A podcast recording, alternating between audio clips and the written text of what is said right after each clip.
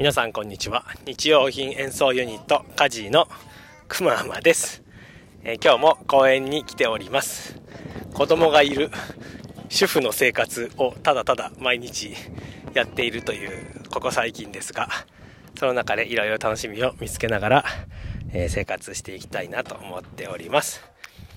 最近のちょっと出来事はですねもうすぐ6歳になる息子がですねお風呂に今一緒に入った時に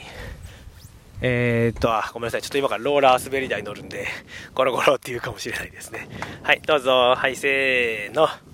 はい、シュー。はい、もうすぐ6歳になる息子がですね、あの、お風呂のインターフォンというかモニターって言えばいいんですかね。あれなんか、温度設定とかすると、ね、女の人がこう今何度で設定しましたみたいなことを言うんですよね。あー。はい。で、その人の声を聞いた時に言った言葉が、もう一回ね、はい。なんだか、こう、女の人って、大体軽い音だよね、みたいなことを言ったんですよね。え、軽い音？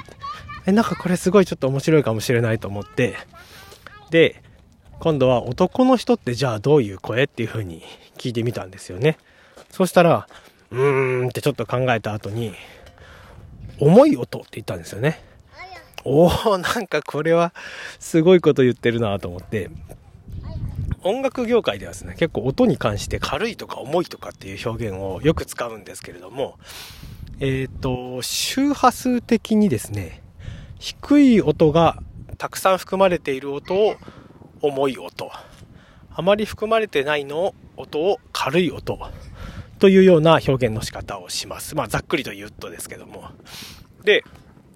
男の人と女の人の声を比べた時にですね、確かに男の人の方が低い周波数が多く含まれているので、重い音という表現はですね、すごくあの、合っているというか、いうことなんですよね。で、まあ、なかなかこう、本質を分かってるのか分かってないのか、えー、面白いなーっていうのを思った次第ですね。はい。はい、こんにちはって。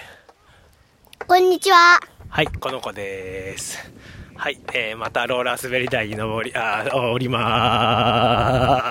ーす。はい。でですね、えっ、ー、と、何言ってたっけ？あ、そうそう、今日の話はですね、えー、今、うわー、来た来た来た来たーあー痛い痛い痛いね。ちょっとカード入れない。はい、カードどうぞ、シューン。はい、よし。でですね、最近、まあ、この、こういう非常事態とかになると、エンタメっていうのはですね、まあ、ちょっと一旦後回しみたいな風になると思うんですよ。まあ、それはそうですよね。生きるか死ぬかが最優先なので、僕自身もまあ、そういう感じになってるんですけども、まあ、その中でね、あの、エンタメを志す人は、どういう心持ちでいたらいいのかなみたいなのを最近考えていて、でまあこれ自分なりの、ね、自分なりのなんですけど、答えが、というか、これかなみたいなのを思ったんですけども、やっぱりエンターテインメントやる人っていうのは、まあ、楽しんでもらえるものを提供しなきゃいけない。っていう風に考えると、常にこう普段からこう楽しいものっていうのが何かっていうのを意識してないといけないと思うんですよね。で、まあ今このま自粛ムードなんですけども、で、まあそれでいろいろこう考えた時に、自粛で、まあ、できないことがあるのは、まあ致し方ないというふうに僕は考えていて、ではその制約の中で何が楽しい、どうやったら楽しいのかとか、どうしたら楽しめるのかみたいなことをえーと、考えるというよりは自分がこう感じているのが大事だなみたいな。ふうに思ったんですよね。うわうわうわわわそう。で今はこのまあ子供たちと一緒にこうたなんか過ごすのを楽しめるような心持ちでいようかなみたいなことを思ってたりとかしてるわけなんですけども。あとはそうですね。最近あのリモートランチといってあのー、まあ、ネット上で知り合った人、まあ、リアルで知り合ってる人なんですけども、とかと、オンライン上でランチをするというね、画面越しにお互いがランチをしてる様子とか作ってる様子なんかを、まあ、見せ合ってというか、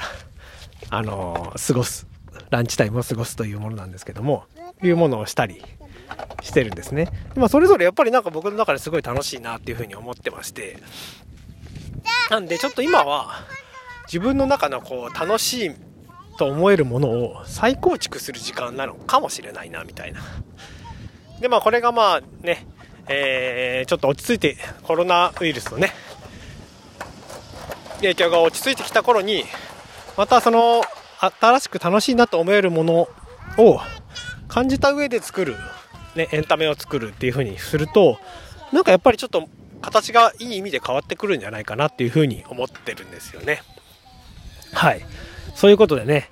えー、まあ、エンターテインメント。ねえ、ほんと窮地で、まあ実際今僕ほとんど自分でまあ、なんていうんですか、現場的な仕事がやっぱないので、オンラインでどういうことできるのかなみたいなことは最近はよく考えてるんですけども、あとは、まあオンラインと関係ないんですけども、運動不足になりがちなんで、ちょっとね、あの、僕がそのリモートランチを始めたきっかけの、まあ、ふまくみさんっていうね、えっ、と、バランスボールのインストラクターの人がいるんですけども、その人のまあ影響でというか、バランスボールをね、買ってみました。自分の分は、あ、そう、自分の分はね、なんか、はい、ごめんなさい。えっ、と、今途中でちょっと電話がかかってきて、えっ、と、話が繋がらないかもしれないんですけども、そう、バランスボールをですね、ま妻の分はあったので、子供たち3人分を買ってですね、みんなでこう家でバランスボールとかやってみたらどうかな、みたいなので、ちょっと昨日から実験をしております。まあ、僕普段ボルダリングね、壁登るやつですね、あの石を掴んで、が趣味でやってるんですけども、今ちょっとまあこんな状況で一旦こう自粛していて、自粛ばっかりですね、本当にね。あの、すごい体幹をね、使うスポーツなんですよね、ボルダリングがね。で、すごいその感じが好きで、